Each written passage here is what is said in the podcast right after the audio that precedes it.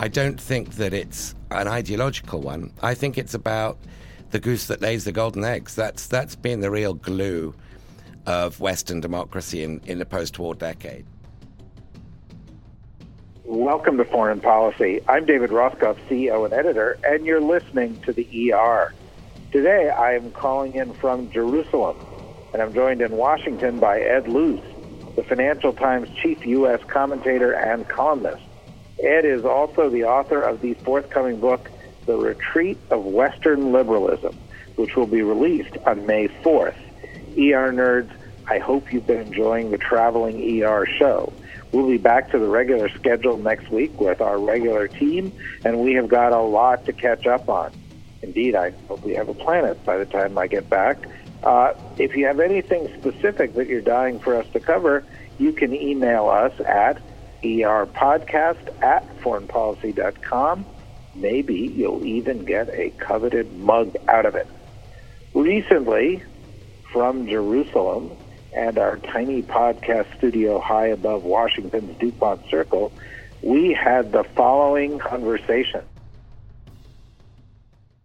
Ed, your book is really, really important, but because we have an audience of E R nerds, we have to challenge the thesis a bit, and then we'll dive into it a little bit more in depth. The title captures the thesis, The Retreat of Western Liberalism, and clearly it talks about phenomena that are well known to everybody in uh, the U S and in Europe, uh, and indeed some of those Western liberal ideals are of significance elsewhere, such as Turkey, where there's recently been an election, even if it doesn't quite count as the West. But my question is this: are we reading too much into the rise of a bunch of backwards folks who are selling a kind of reactionary stew, as happens periodically? Or is there something truly substantive along the line of the retreat of a major philosophy behind?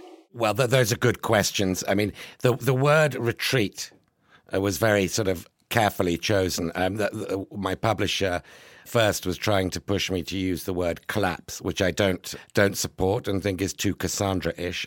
Retreat of Western Liberalism was the title I wanted and the title we have, and it reflects the book. And the reason why I used retreat is because liberalism has suffered some very serious blows, not just in twenty sixteen, but it's really been building up for reasons um, we can get into for, for ten to twenty years now, arguably since the fall of the Berlin Wall. But retreat implies the possibility of regrouping and coming back. And so I don't want to, uh, you know, as I say, I don't want to be a Cassandra here. There is everything to play for. But are we, your sort of key question here, are we overinterpreting, as we in the media are wont to do, the latest events, namely Brexit and Trump? And my answer to that is no, I don't think we are. I mean, I was, in, shortly after Trump was elected, I was in Austria for a few days um, last November, and uh, there was a, a presidential election coming up in which Norbert Hofer, the Freedom Party, stroke neo-Nazi, almost, sort of postmodern neo-Nazi candidate, was one of the two presidential contenders. He lost with forty-eight percent of the vote.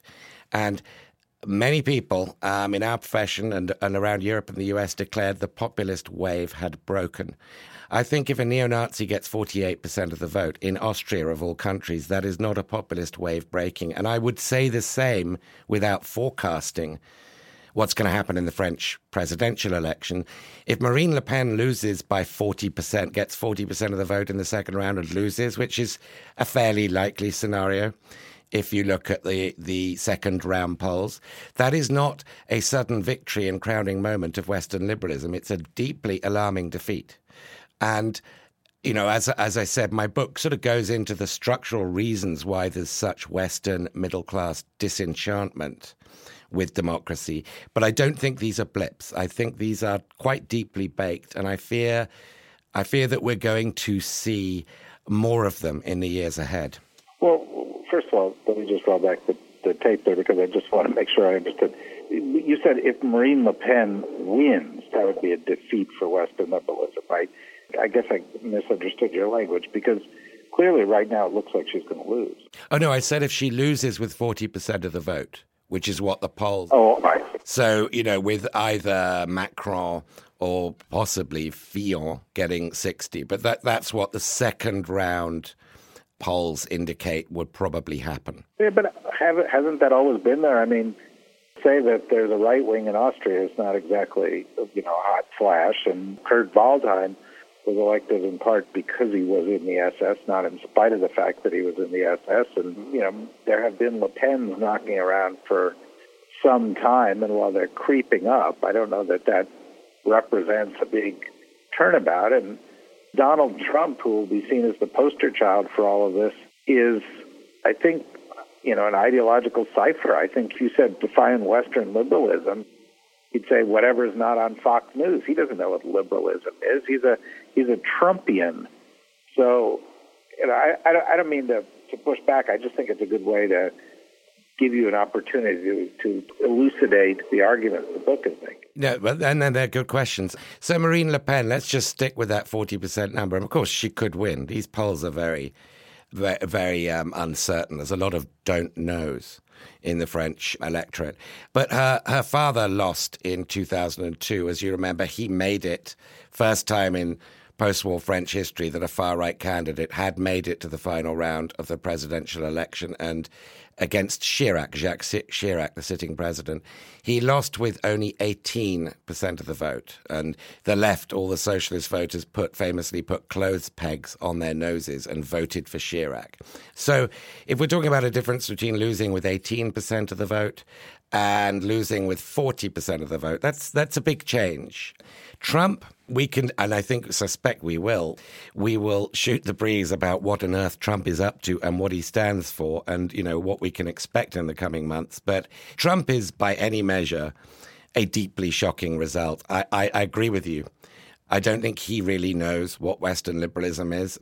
He's finding out all sorts of things are more complicated than he thought, like North Korea and healthcare and taxes. And so we are sort of learning to paint by numbers along with Trump as he figures these things out. And that's, uh, but the fact that he was elected is a deep and profound shock. I mean, that, you know, the arguably the only the only real precedent in American history is Andrew Jackson in eighteen twenty-eight.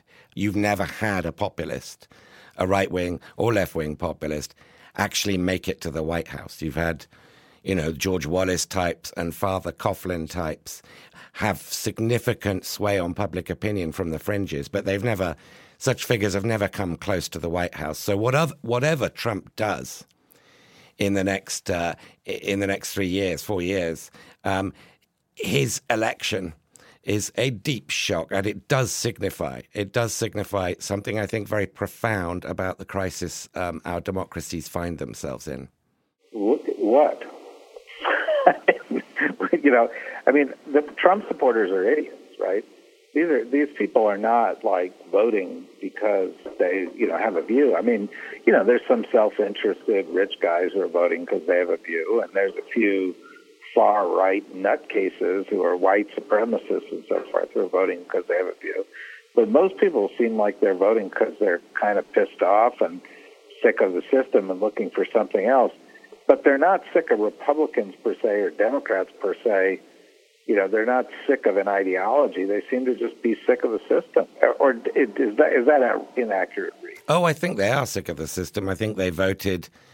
I think they voted for disruption. Um, I think they voted for just, um, you know, screwing Washington over. Washington is despised. But, I mean, that in itself is part of the crisis that's been brewing, which is that Washington has ceased to function as it has for most of America's history, whereby Congress and whoever is in the White House manage, in spite of, you know, their differences, to get some stuff done.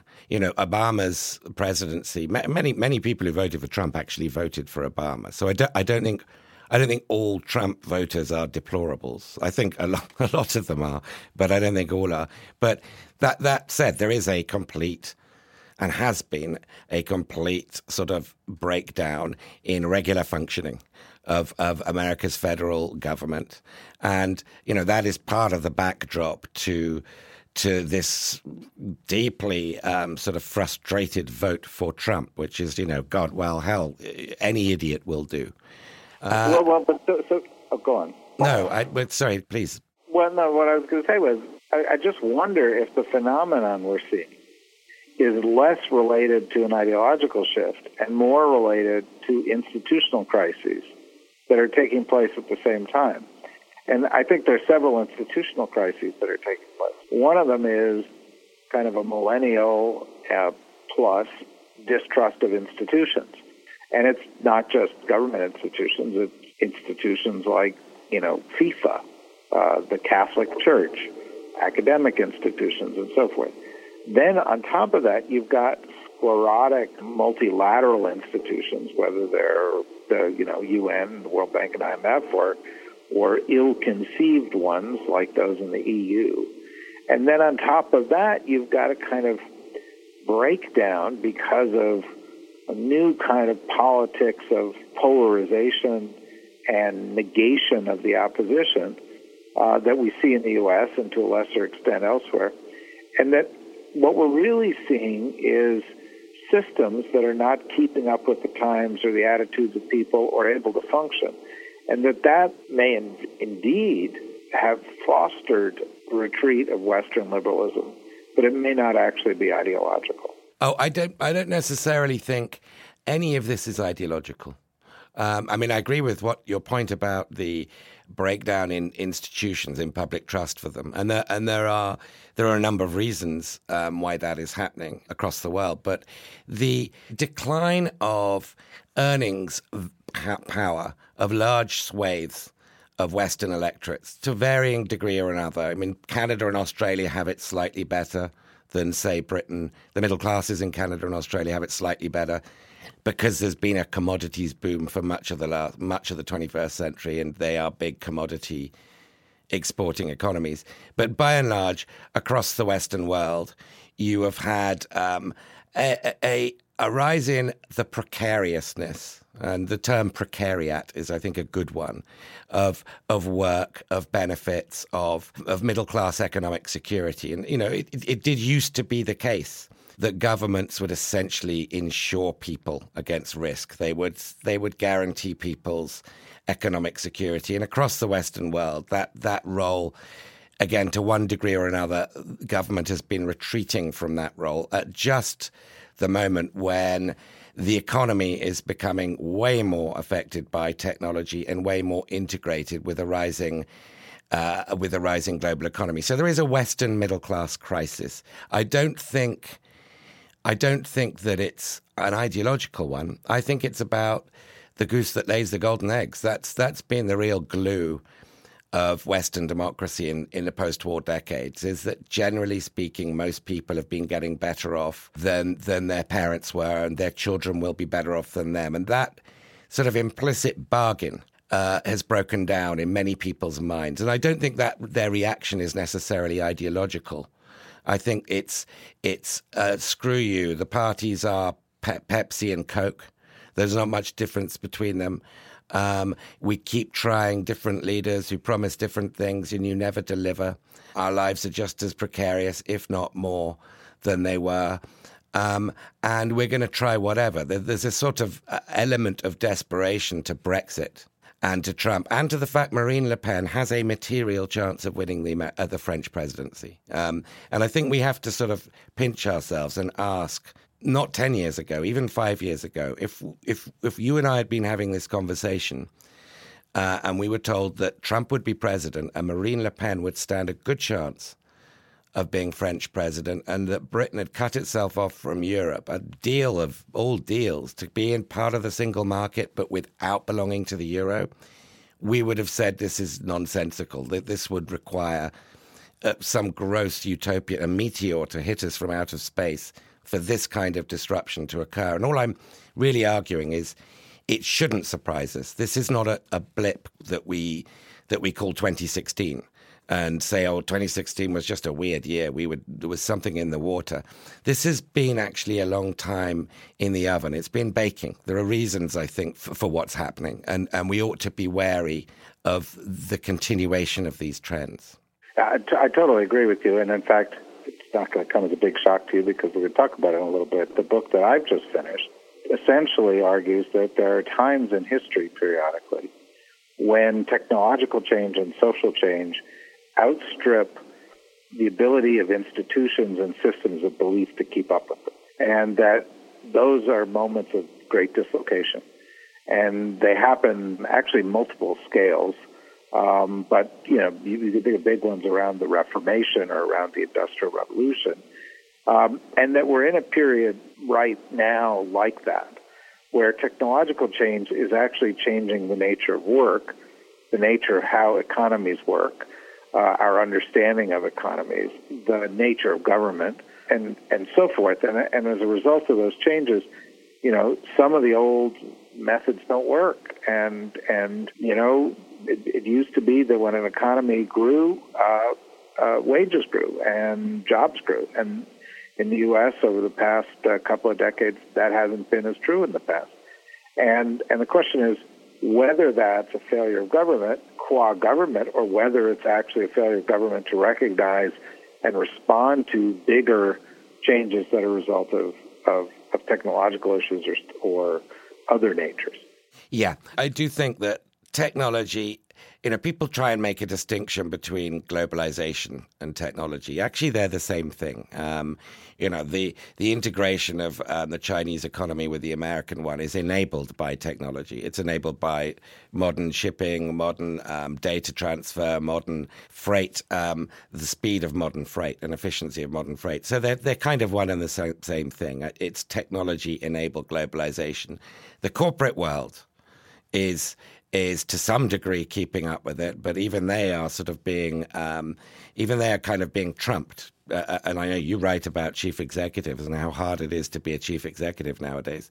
Um, even they are being trumped by uh, the speed of events. We are in an era where it's extremely hard for governments to, to be ahead of the curve. So what you get instead is politicians um, who, who pander to social media. They try and be ahead of the Twitter curve. Um, and that, I think, increases our contempt for them because we know they're pandering, we know they're flailing, we know that they're um, they're not actually sort of steering giant supertankers with, with clear long-term destinations in mind. They're just reacting. And we don't yet know a better way of producing a politics that is intelligently responsive to this environment. So you, I think you raise the right questions, which of course asking the right question is, is one of the key things. But I'm not filled with confidence that our politics um, is going to find the answer um, to this question is how do we adapt to uh, how do we adapt to these changes before we do a great deal of damage to the liberal democracy that we live in. Politicians are la- politics. Politicians are lagging indicators, and in fact, periodically, what you'll get is a wave of revanchist or, you know, just kind of broadly backwards politicians hoping to bring back yesterday and offering up yesterday. And and right now, that's what we've got, right? I mean, you know, another way to talk about the decline of liberalism is that liberalism is, is, is at least theoretically focused on progress and growth and moving ahead. And if you look at the, the, the principal actors who are responsible for the phenomenon that you're talking about, whether it's Putin or Le Pen or Farage or Trump or Erdogan, these are all people who are essentially selling the twentieth century. They're essentially saying, I can make things like they used to be. They each have their own favorite era, although Trump and Putin seem to be zeroed in on the nineteen eighties, uh, although Putin may be more interested in the fifties. But, but they're, they're, they're sort of saying, we'll turn back the clock. Everything will be fine.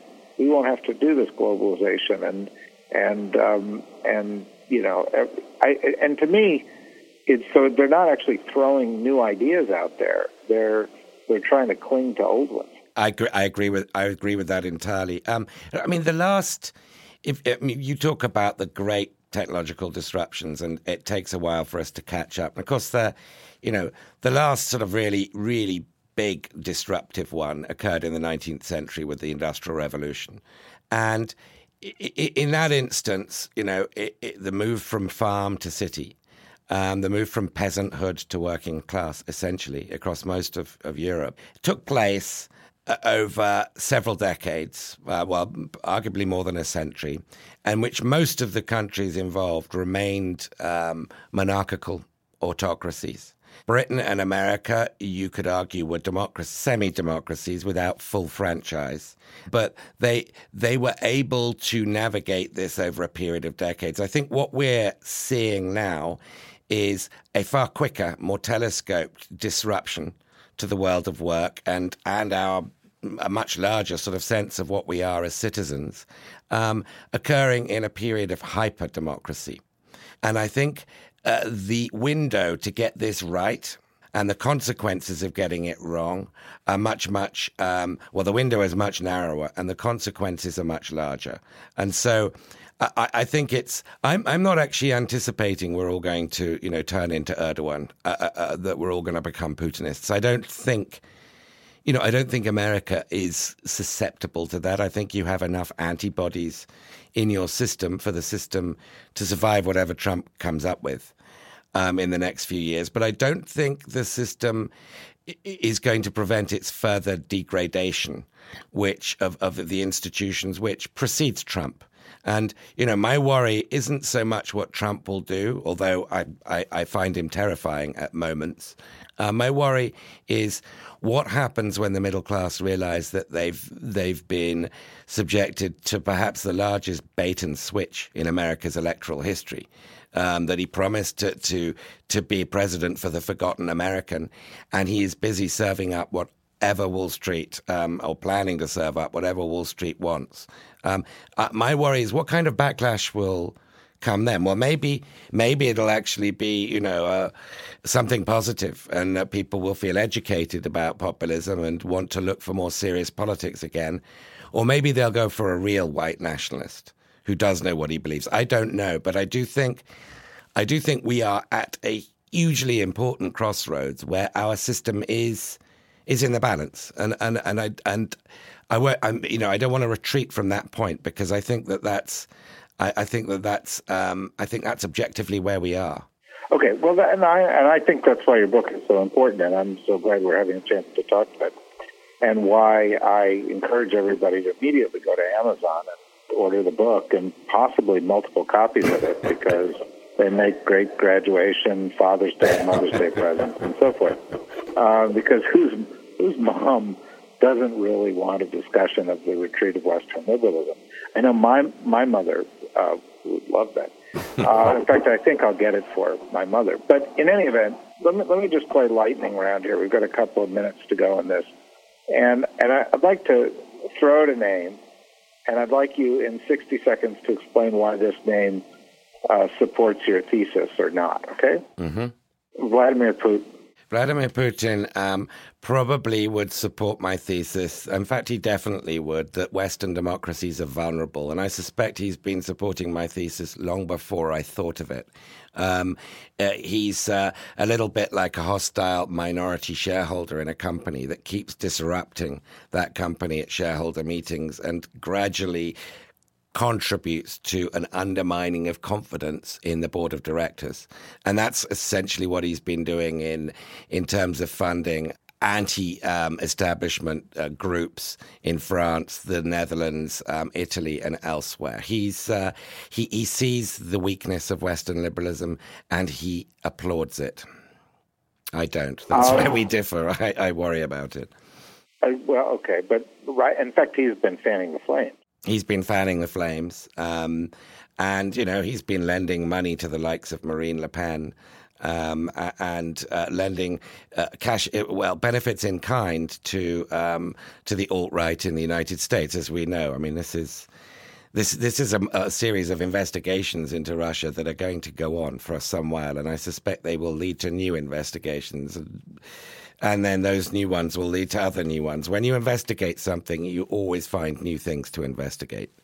I can just read, by the way, your book. I don't have a copy in front of me, um, but I could just imagine on the back of Blurb you know, saying, this is exactly what I've been saying all along, Vladimir Putin. Except that we differ on the conclusion. I do think Western liberal democracy is worth defending. But yes, I think um, I think the man has an instinct as a very, very bright intelligence officer, you know, who was based in East Germany when it collapsed. And when it and when reunification happened, he understands the weakness of the system, and he takes a long-term view, and he is fanning the flames, um, as you say. Um, Erdogan.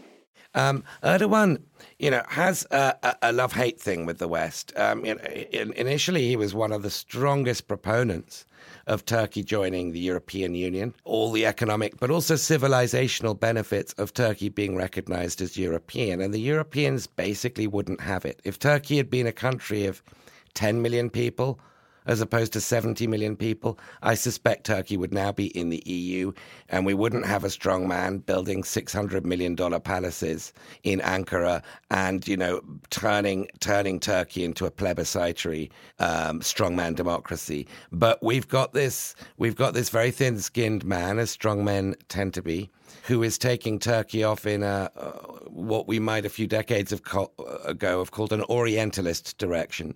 I think that he would like to undermine, he would like to contribute to the delegitimization of a club that wouldn't have him as its member. And so he probably aligns with Putin um, on that score. Uh, liberal democracy is, is, is uh, weak, and let's make it weaker. Okay, we've got just a couple of minutes here. I want to throw in a couple more. Uh, Xi Jinping. Xi Jinping has become, uh, you were in Davos earlier this year. I know you you were probably there when he gave his um, let's keep trade normal. You know, we global elites, we have to go to Davos to get our batteries recharged and our passports stamped. Absolutely. And and to um, and to get the latest technological updates in PowerPoint presentations and all the very important skills we need in the modern world. Um, Absolutely. The uh, Xi Jinping has strangely become um, one of the uh, people who seeks to uphold, at least for the time being, the stability of the global economic order. It serves China very, very well. And uh, he doesn't want to see Trump disrupted. I suspect he might well have um, he might well have had quite an impact on Trump at the Mar-a-Lago meeting and earlier on telephone um, in telephone exchanges, because Trump, as I say, is learning to paint by numbers, and people like Xi Jinping, and he's all he's always, you know, um, got got the opinion of the last person to whom he spoke, and um, Xi Jinping's spoken to him. Um, so uh, Xi Jinping, I don't know. I don't think Xi Jinping wants disruption. I don't think Brexit was particularly helpful to Chinese investments in Britain. That, that, that those investments, which are large scale now, are predicated on access to the single market. And that's kind of been, uh, you know, kiboshed. So uh, I think Xi Jinping is a surprise, at least short, med- short to medium term. China is a surprise investor in, in uh, global status quo. Interesting. So Xi Jinping is the hero of your book, the champion of Western liberalism. That's the kind of... That's the kind of surprise twist that we expected. All right, let me go away from names, and here's the last one I've got. I, you know, it seems to me, if you look at the Brexit results, the Ankara results, the U S results, cities are still fine with Western liberalism. It's the people outside of cities that have a problem with it. Yeah, that's absolutely right. And actually, very interestingly, the Turkish referendum on Sunday, Istanbul and Ankara voted against Erdogan's um, the increase in Erdogan's power. Moscow votes against Putin. A majority in the last Russian presidential election voted against Putin. So cities, it's not just in the West. Cities globally are sort of uh, finding they have more in common, West and East, North and South to some degree, with each other Um, than they do with their hinterlands. Some people have suggested rather extravagantly we should sort of have a global parliament of mayors. I think they're probably getting ahead of themselves, because until cities have the power to raise standing armies and issue visas um, and print their own currencies, this is going to be more about people who live in cities having a feel-good sort of Davos connection with each other than it is about um, how power is exercised, which is still through national governments. But it is the best expression there is, the boom of the city and the sagging of, of the, the sort of national hinterlands. It's the best expression there is of how elites are perceived basically across Western democracies to have more interest with uh, more things in common with other elites than they are with their own people. Well, there you have it, folks. Xi Jinping is the hero. Urbanization will preserve, you know, global ideals that we uh, cherish of, of, of liberalism. And uh, the rugged, howdy, outdoors people who live in the hinterland are uh, are the are the enemy of of uh, the elites. Wait a minute, that's I'm very confused. But uh, the uh, the thesis of this book um, and the argument that what we are seeing is is more than just the rise of a bunch of reactionaries. Um, and and and that that is worthy of further investigation um, is why the book is essential. Um, and we strongly encourage you to go out and buy it. And if you don't believe us, then tune into the next episode of the E R because we're going to keep talking about the book. So, Ed, thanks for this conversation, and uh, and hang around because we'll keep talking, and that'll be the next episode of the E R. You have been listening to Foreign Policy's The E R Podcast. I'm David Rothkopf, and I have been your host. Uh, the program is produced by Maria Ori with the assistance of Alex Dorr. For more information about F P and to subscribe to The E R and our Global Thinkers podcast, please visit foreign policy dot com, iTunes, or Stitcher, or wherever you get your podcasts. And thank you very much for joining us.